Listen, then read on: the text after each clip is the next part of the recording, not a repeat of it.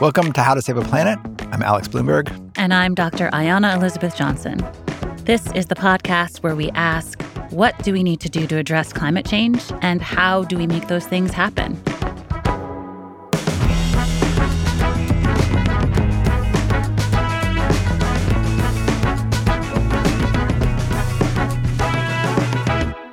So, Ayana, because of the pandemic, I am not going to go home to my parents' house for Thanksgiving for the first time in a long time. Oh, that sucks. But it's also the right call, to be clear. Like, I am Yes. all for preventing the continued acceleration of this pandemic. Yeah, it's it's going to be a tricky holiday season, which is tough because I think for a lot of people the holidays are already a tricky time, right? Like getting together with like your extended family, things can sometimes get fraught, Mm-hmm. A little heated around the dinner table. very heated. Yes, especially when starting to talk about like big issues in the world and Like climate change? like climate change. Exactly. You hear stories about this. I've heard stories, and, and we've actually heard from some of our listeners who talk about this about like getting into conversations with family members about climate change that just go off the rails Mhm. and turn into fights or turn into like huge misunderstandings, result in people not talking to each other, not talking to your parents or your cousins or your uncles. Um, Has this happened to you? it has not happened to me, but definitely I have family members for whom it could happen. You know what I mean? Like if Yeah. you were to go there, it feels like it could be explosive. I've got some cousins I'm kind of scared to raise this issue with, for sure. Yeah, exactly. And I think that's a lot of people. A lot of people are afraid to talk about it. But the thing is, these conversations, they really matter. You know, a study in 2019 looked at two groups of parents, each with middle school age children. And the one group of parents, their kids were learning about climate change in school and then coming home and talking to their parents about it. Like they had part of the mm-hmm. curriculum was they had to interview their parents and ask them, like, how do you think about it? And what have you noticed? The other group, the kids weren't studying climate change and the parents weren't hearing about it. And the parents in the group that was just talking to their kids about climate change as part of the study, their attitudes about climate change changed a lot. They became much more accepting of it as a thing that was happening and a cause for concern. They were sort of learning about it along with their kids. To me, the most interesting thing about that study was that they found that daughters, in particular, were really effective at convincing their parents. That young girls can often influence their families' perspectives on climate change, especially that of their fathers. hmm Girls can really influence their parents about climate change. And, you know, they don't know why it is that daughters are more effective than sons. It definitely seems to be a thing. But the key is no matter what gender, talking about global warming with your friends and family leads to greater acceptance of the reality of climate change. Several studies have found this to be true. And one study found that a greater acceptance of climate science actually increases how much we want to talk to each other about it. So there's this positive feedback loop. Yeah, but of course, like not if the conversation goes off the rails, right? Like not Right. if you end up having a big fight and then don't talk to each other again. So we need to figure out how we can have these hard conversations. And so we thought today on the podcast we would bring you this special pre Thanksgiving episode where we give you some tips on what a productive climate conversation could look like. We're going to hear from a father and son who did not agree about climate science, talked about it, and lived to tell the tale. and in fact, the conversation was really productive. And we're going to talk about how that went and what we all can learn from their experience. And we'll have expert tips on how to have these conversations about climate and other difficult topics in a way that's maybe even delightful.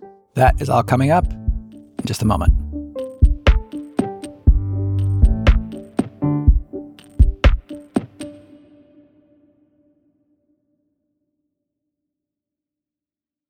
So, Ayana and I are very excited to talk to you guys both about this conversation. And it's, I think your conversation is a conversation that lots and lots of family members are having. Uh, so, a few weeks ago, Ayana, you and I sat down and spoke to Bob Inglis and his son, Rob Inglis. Bob is a former Republican congressman from a very conservative district in South Carolina. And you might remember him from an earlier episode we did. He's a Republican who believes in the threat of climate change and wants other Republicans to take action on climate. So he set up this organization called RepublicEn that's advocating for action on climate change among political conservatives. But Bob Inglis says he didn't always hold this view on climate change. In fact, for most of his life, he barely thought about it.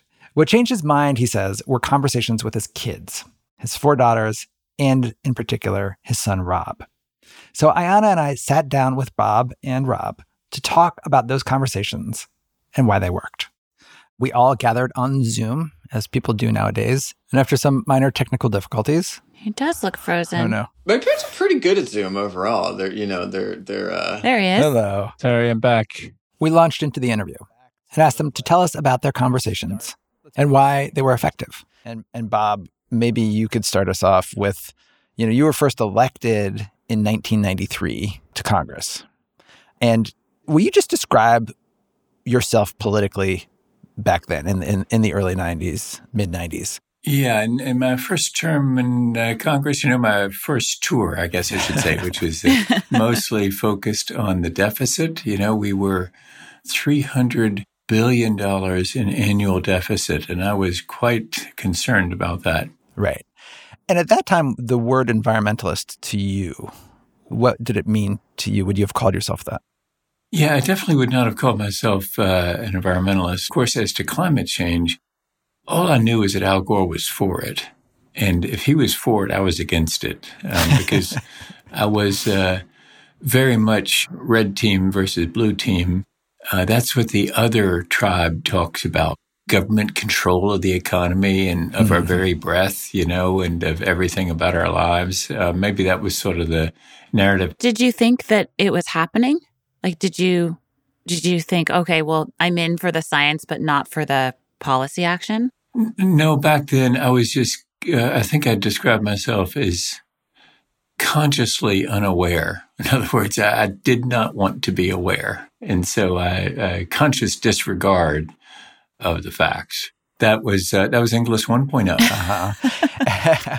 Wait, what version are you now? Like, how many versions do we get to hear about? yeah, exactly. There there was an Inglis 2.0. It, wa- I thought it was a new and improved version, but apparently the Republican electorate in a primary in 2010 specifically didn't think it was a better version. well, we'll see. We'll see if that maybe the electorate will come around. Rob, what year were you born? I was born in uh, 1985. When my dad first ran for for office, I guess I was I think I was six or seven Six, when he was yeah. first Yeah. elected. Uh-huh. Yeah. And as you sort of entered your sort of adulthood and became politically aware, what were your main issues? At least for environmental issues, it was something that started pretty early for me. There was when I was about uh, 10 or 12, there was a big second home golf development going in on the mountain behind where we lived in northern Greenville County, South Carolina. That was where I used to ride my bike and go hike around in the woods. And then it was sort of being bulldozed so that people could have golf homes.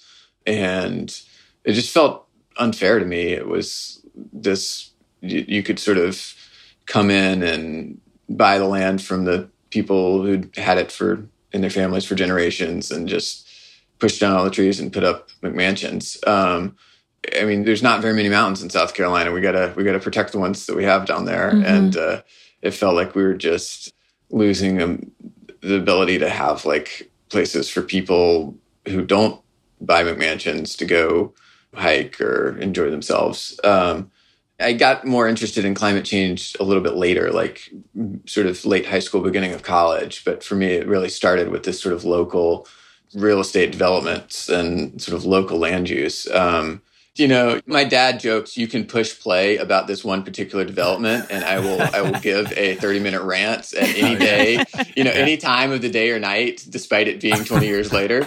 Um, I'm guessing it went through, huh? it went through. It went through, of course, Yeah. as they as they tend to do. so at this point, were you, did you consider yourself a conservative, a Republican? I I would say that I was fairly conservative for most of high school. With sort and, of a and, and for the first two weeks of college. yeah. you know, that's such a, it's such a trite, you know, it's such a such a cliched story that what you do, you go off to go off to college and become more. Where'd you go to college? Who did this to you? I know, yeah, yeah. I was I was at Yale for college. Um, I that'll do it. Yeah, I well, one I was reading all these like you know Plato and Aristotle and et cetera, and just having the chance to like reflect a little bit about like what makes mm-hmm. a, a, just society. Mm. And and two is just I was starting to be exposed to a lot of people who were who thought differently from me. And for me, a lot of it was that I was part of this group, Yale Christian Fellowship. Mm-hmm. You know, I thought that my Christian faith meant that I had to be politically conservative because that's what everyone I knew back home, those two things went together. And I met a lot of people who were very deeply committed Christians, but were also politically left and were thinking about poverty and injustice and thinking also about taking care of the environment. Mm-hmm. And I, all those things really became things that I was really interested in. Yeah. And I felt like that was another part of why I thought that I could persuade my dad is because I felt like we had this shared faith and sort of shared foundation of where our beliefs were coming from about mm-hmm. what a good world would look like and the idea that we should take care of each other and the sort of underlying shared set of values that was leading me to care a lot about climate change and and that's why I thought that I could talk to my dad about it. This is a question for both of you, I guess. Do you remember then the first conversation you had about climate change? It would be in the 2004 race. So I had been in Congress six years as just in conscious disregard of climate change. Then I was out six years doing commercial real estate law again in Greenville, South Carolina. Had the opportunity to run for the same seat again in 04. And that's when I remember Robert coming to me and saying, Dad, I'll vote for you for this second round or second tour of duty in Congress but you're going to clean up your act on the environment. Rob, did you say it like that? Do you remember this moment? Yeah, I remember. So it was, yeah, it was 2003 and I was turning 18 and. Ah, this was going to be your first vote. It was my first vote ever. You were yeah, like was, dangling it like, Dad, exactly. I don't know if you're going to get this. exactly. You know, I, I, had to play, I had to play hard to get. I was, uh, um, uh, I, I, I do it. remember saying something like, yeah, Dad, I, you've, you know, you've got my vote, but I want you to do better on the environment. Like, I want you to do a better job on this. Yeah. You know, it's, it's interesting that, um, I, I, never felt any threat about that, uh, Robert. You know, it's like I, I, knew that, you know, when, when he said to me, you know, Dad, I'll vote for you being a clean up your act on the environment, it wasn't his economic interest to vote against me. You know, I mean, he knew we were mortgaging the farmette that we live on to run for Congress. I, I knew what he was saying was, Dad, I love you. Mm. And you can be better than you were before. So how about make this Inglis 2.0, the new and improved version, and be relevant to my future and your four daughters' futures. I do think that, you know, we, we had many more than one conversation about this in the intervening time, you know, like I did come home and tell him like I, I, I want you to do a better job on the environment, but then we we kept talking about it over the, you know, years that followed and I think that there was a sense of like those conversations being iterative and that it was you know, I don't think I persuaded him all the way the first time I brought it up, you know? Was it sort of like a, a back and forth that you guys were having? Yeah, one of the things that we talked about a lot in economics class was the idea that you could have these negative externalities, that you could have costs of um, pollution that weren't borne by the person doing the pollution, but rather by mm-hmm. other people in society or, you know, people in future generations. And that was something that I came to my dad with. And was able to say, look, within the discipline of economics, which you pay a lot of attention to and place a lot of value, that this is clearly a place where there's a market failure and that the market pricing mechanisms break down and have to be corrected by some sort of governmental or collective action to assign these costs to the polluter. And, and so I think that that was something that I was able to come to him with that that I, I do think that helped. I think that it was it, being able to say look, this is a this is a values question, but this is also a question of just simple economics, and this is just simply it just simply doesn't work to have the ability to pollute at will without having to to bear any of the cost of it. Yeah, I think you know, I, I'd taken various courses in economics in college, so it was it was bringing that back. It was like, mm-hmm. oh yeah.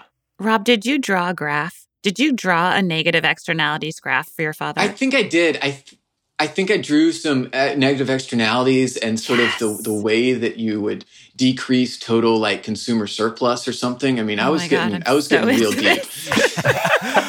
well, what strikes me is that you were putting the argument in terms and values that you and your father both shared, both the value of your Christian faith and the value of your belief and understanding of the power of economics. Yeah, I think that's right. I, I, I think that my goal was to again, I never thought that my dad was willfully doing the wrong thing. I thought that he was just not aware of some of the reasons that he ought to be doing what I felt to be was the right thing. And so mm-hmm. I felt that I could talk to him about both the connection to our shared faith and the connection to what I felt was a reasonable understanding of the of the economic drivers. It's interesting though, because I think a lot of times in these kinds of conversations, they can go one of two ways. They can go like, you can react with defensiveness and just be like, you, well, you don't understand. And I'm going to, you went to that fancy school and now it's corrupted you. And there's a whole different way that can go. I wonder what was it about the way he said it at that moment or your relationship that prompted you to be like, to take this as sort of like, oh, I'm going to take this at face value and start looking into it. Why was that, do you think? Yeah. Um, well, you, you know, and I, as, as surely have not fought the battle against sin and won. So there are times when I do react that way you just described. Um, but I, I, think in this case, it's just that I, I, knew that Robert loved me and I knew he was going to vote for me. I knew he's for me um, and wanted us to win. But I also knew that uh, he was really sincerely concerned about climate change and about, you know, preserving the environment. And I think that it was a deeper challenge too uh, for faith because it's like, well, yeah, that is, we are called on to be stewards of this creation, aren't we? And so he was gently reminding me of my own calling, really. And so um, if you can accept that as loving correction, rather than a threat to your identity, then uh, things can go well. And and thankfully, I, I knew it was loving correction. Yeah, that's such a great term. I'm just going to love lovingly correct all sorts of things from here on out. Does it not work that way? Yeah, exactly.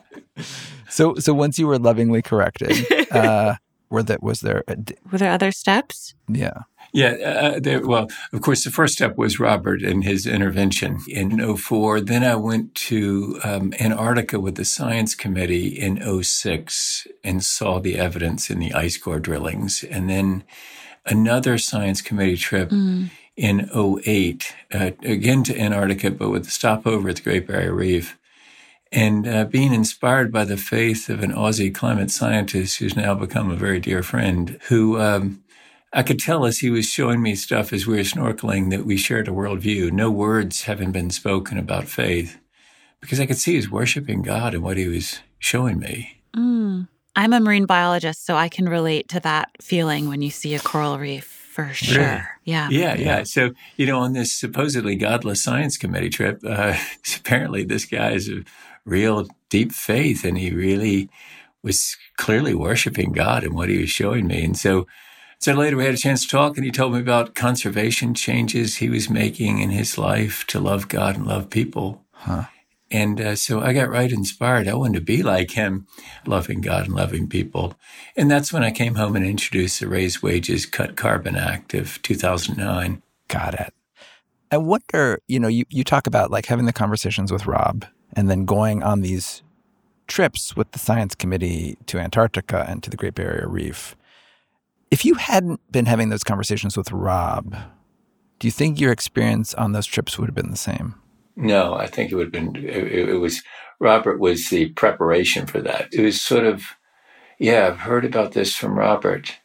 Let me listen carefully here because maybe I can get additional uh, information that that helps me defend this or helps me um, make this case. You know, and um, you know, it's not just information, though. I think it's really important not to think that, that what we have here is a problem of lack of information in climate action. Mm-hmm. It's it's yeah. really it's a lack of affirmation, a lack of affinity and identity. It's that's what it is. Right. Without these conversations with Rob, it sounds like what you're saying is like this wouldn't have been an important issue to anybody that I care about. Right. It would have been an important issue to Al Gore, but I don't care about him. He's not my son. Right. But because I know it's important to the mm-hmm. people that mm-hmm. I care about, it becomes important to me. Yeah, it becomes, it goes way up in salience, doesn't it, at that point? And so, uh, you know, we all play to some audience. Mm-hmm. And uh, thankfully, the audience that I want to play to, you know, is Robert and his four sisters, his mother. I mean, they're really important to me. So, um, yeah, if you have acceptance from that audience, then you can go out and face the world. After the break, we'll hear Bob and Rob's advice on how you can have successful conversations like this with your own family members. And we'll go even further. We'll give you step by step instructions on how to have one of these discussions from someone who's spent years training people on how to have a conversation where both sides actually hear each other. That's after the break.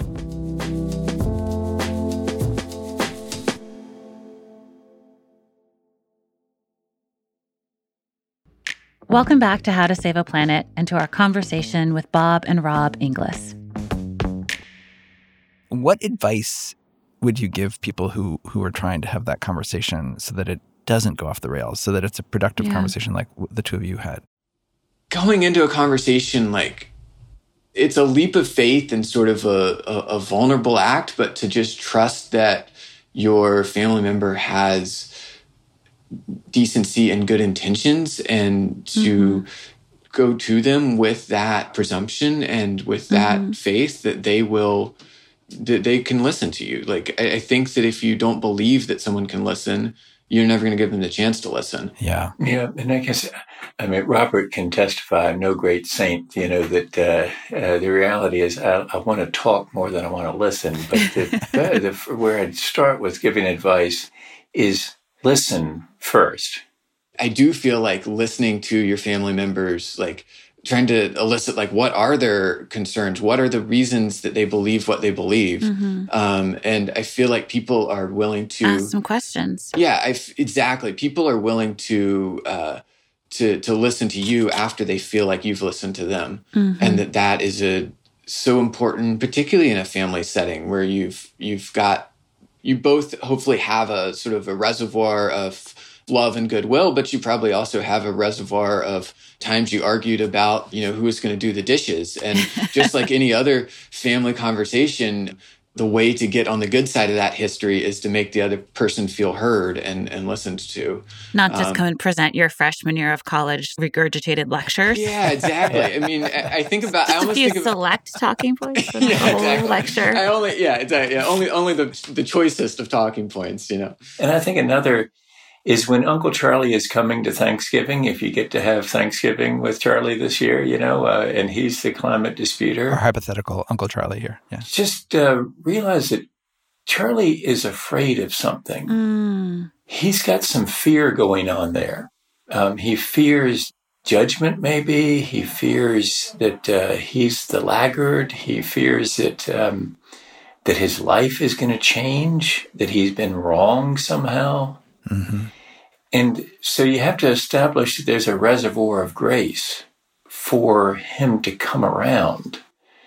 And that's that's what I surely had with uh, Robert and his sisters and his mothers. I knew that I could change because I knew there was a concept of grace there and forgiveness. That's really important. But Charlie may be feeling like there is no redemption for him. And Guilt without redemption brings paralysis. Mm. It's only when you have a sense that you can be forgiven or you can change and it's okay to change that then you can reach for the for the redemption. But otherwise you double down and you get even more fearful because they're coming for you and they don't like you and they mm-hmm. treat you like you're the laggard and the dumb kid in the class, the last one to get it. So you, that's where the paralysis comes. And so yeah. it's all about, really, it's all about love and grace. That's what makes it possible for Charlie to change. Yeah. Not the I told you so, dummy. Yeah. When'd you get it? Right. Yeah. yeah. Yeah. No one likes that. And it's it's the plea that I have with people, especially on the left. And I'm one of those people who was wrong for six years in Congress and rather complicit in that, you know, and and responsible. And so the fact that I've been given grace by people who allow me into this conversation now, I just hope that that will be replicated many times over. Is as people come around, let them in on the conversation. Don't don't make them sit at the dumb kid table, you know, or with their, mm-hmm. you know, with a dunce cap on in the corner.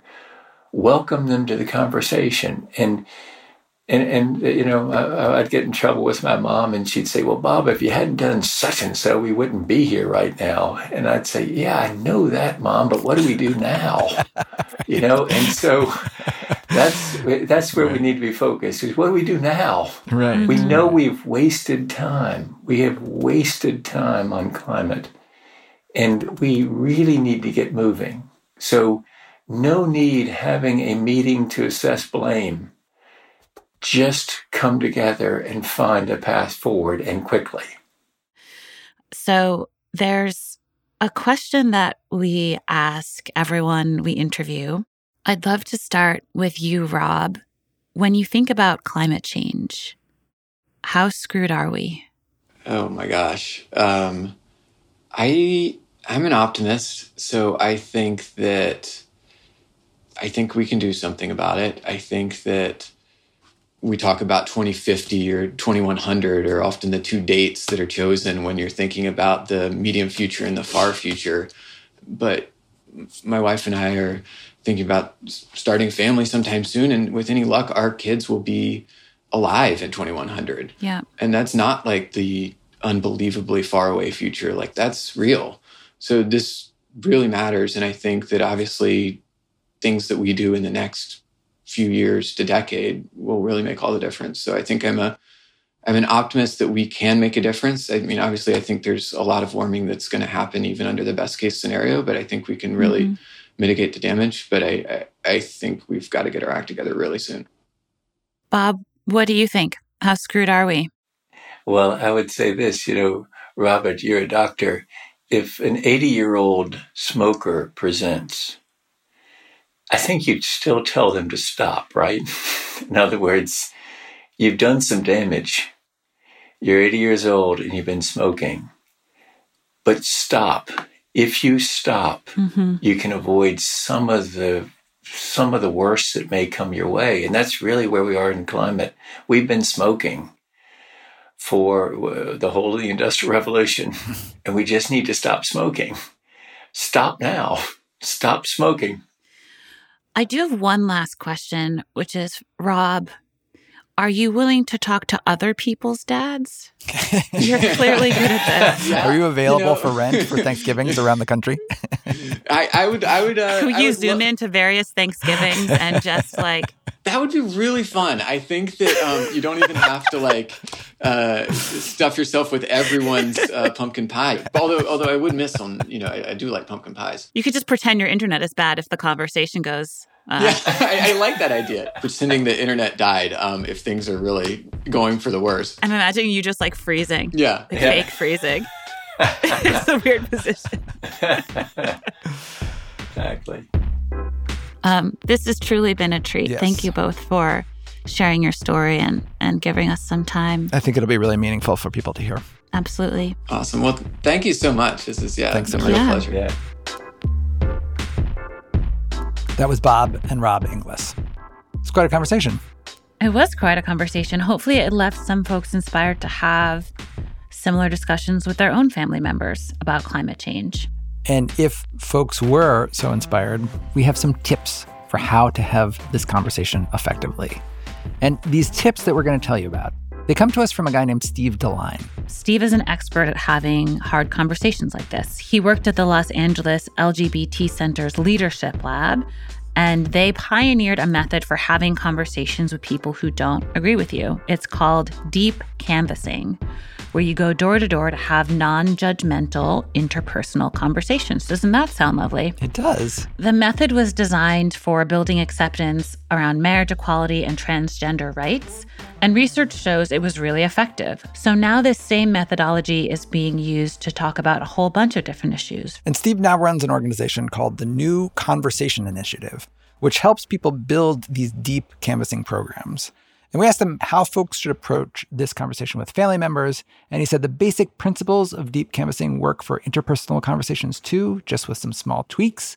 So he sent us an email with six bullet pointed steps, and we are going to tell you what those steps are right now. Step one is to set realistic expectations. You're not going to change someone's entire worldview in one conversation, but you can open the door to a longer term discussion. Step two, find a buddy, someone who already agrees with you, who you trust and feel comfortable with, who can pep you up before this difficult conversation, and then who you can debrief with after you have it. Step three is to find a quiet moment for this conversation, not put someone on the spot in front of your entire family, but do be direct and say, Hey, I'd love to find a time to talk with you about this. So they have a chance to opt in and they know what they're getting into. Step four, when it actually comes time to have this conversation, start by listening. Yeah. Don't start talking. Listen and then ask follow up questions. Tell me more. Why do you feel the way you feel? And whatever they say, don't respond right then. Don't engage with the parts that make you crazy. Just let them talk and try to really genuinely understand where they're coming from. And that's really important because when you get to step five, acknowledging that you disagree and sharing what you think and how you've come to that perspective, you can engage with them more effectively because you actually know where they're coming from and what you might be able to share that relates to that. And by listening to them, you've made it okay for them to listen to you. And then step six, make it personal. Turn the conversation away from talking points and dueling facts and talk about feelings. How does the threat of climate change make you feel? Talk to them about what is particularly threatening. What are they afraid of if some of these policies become enacted? And then step seven, hold hands and skip off into the sunset, obviously. Maybe not right away. No, I think step seven is the acknowledgement that you're going to probably have to have a follow up conversation about this, right? Yeah. If there's one thing we learned from Rob and Bob is that these could be a bunch of five minute conversations over the course of months or years. Okay. So those are the steps. Yeah, we know that's a lot to take in. So we've put those steps in our show notes and in our newsletter. And if you do end up having difficult climate conversations with your friends or family, let us know how it goes. Yeah, maybe they're less difficult than you anticipated now that you've got the inside scoop on the uh, social science recommended steps. Yeah, and we can all be each other's buddy. Remember step two? Find a buddy. We're all in this together. We want to hear how it went. You're such a goober. No, uh, that was sincere. I do. I feel like we're all buddies. Yeah, and if any of those conversations lead to interesting stories, please send us an email, how to save a planet at spotify.com. Maybe attach a voice memo for us. And also, don't forget to subscribe to the newsletter. You can go to howtosaveaplanet.show to sign up. We're going to put all the steps in there as well. And also, we'll put in a link to Bob Inglis's group, republicen.org. Bob says if you've got a conservative family member who you're talking to about climate change, send them Bob's way. Send them to republicen.org. That's the word republic and then the letters en.org, where Bob's group can talk to them in the language of conservatism. That link is in the newsletter and also, you guessed it, in the show notes right there on your phone. How to Save a Planet is a Spotify original podcast and a Gimlet production. You can follow us at How to Save a Planet with the number two on Twitter and Instagram, and email us at howtosaveaplanet at spotify.com. How to Save a Planet is hosted by me, Alex Blumberg. And me, Dr. Ayana Elizabeth Johnson. Our reporters and producers are Rachel Waldholtz, Kendra Pierre Louis, Anna Ladd, and Felix Poon. Our senior producer is Lauren Silverman. Our editor is Caitlin Kenney. Sound design, mixing, and original music by Emma Munger. Additional music by Billy Libby. Our fact checker this episode is Claudia Geib. And thanks to all of you who sent us messages about your climate conversations. We'll see you next week. I just love saying we'll see you next week.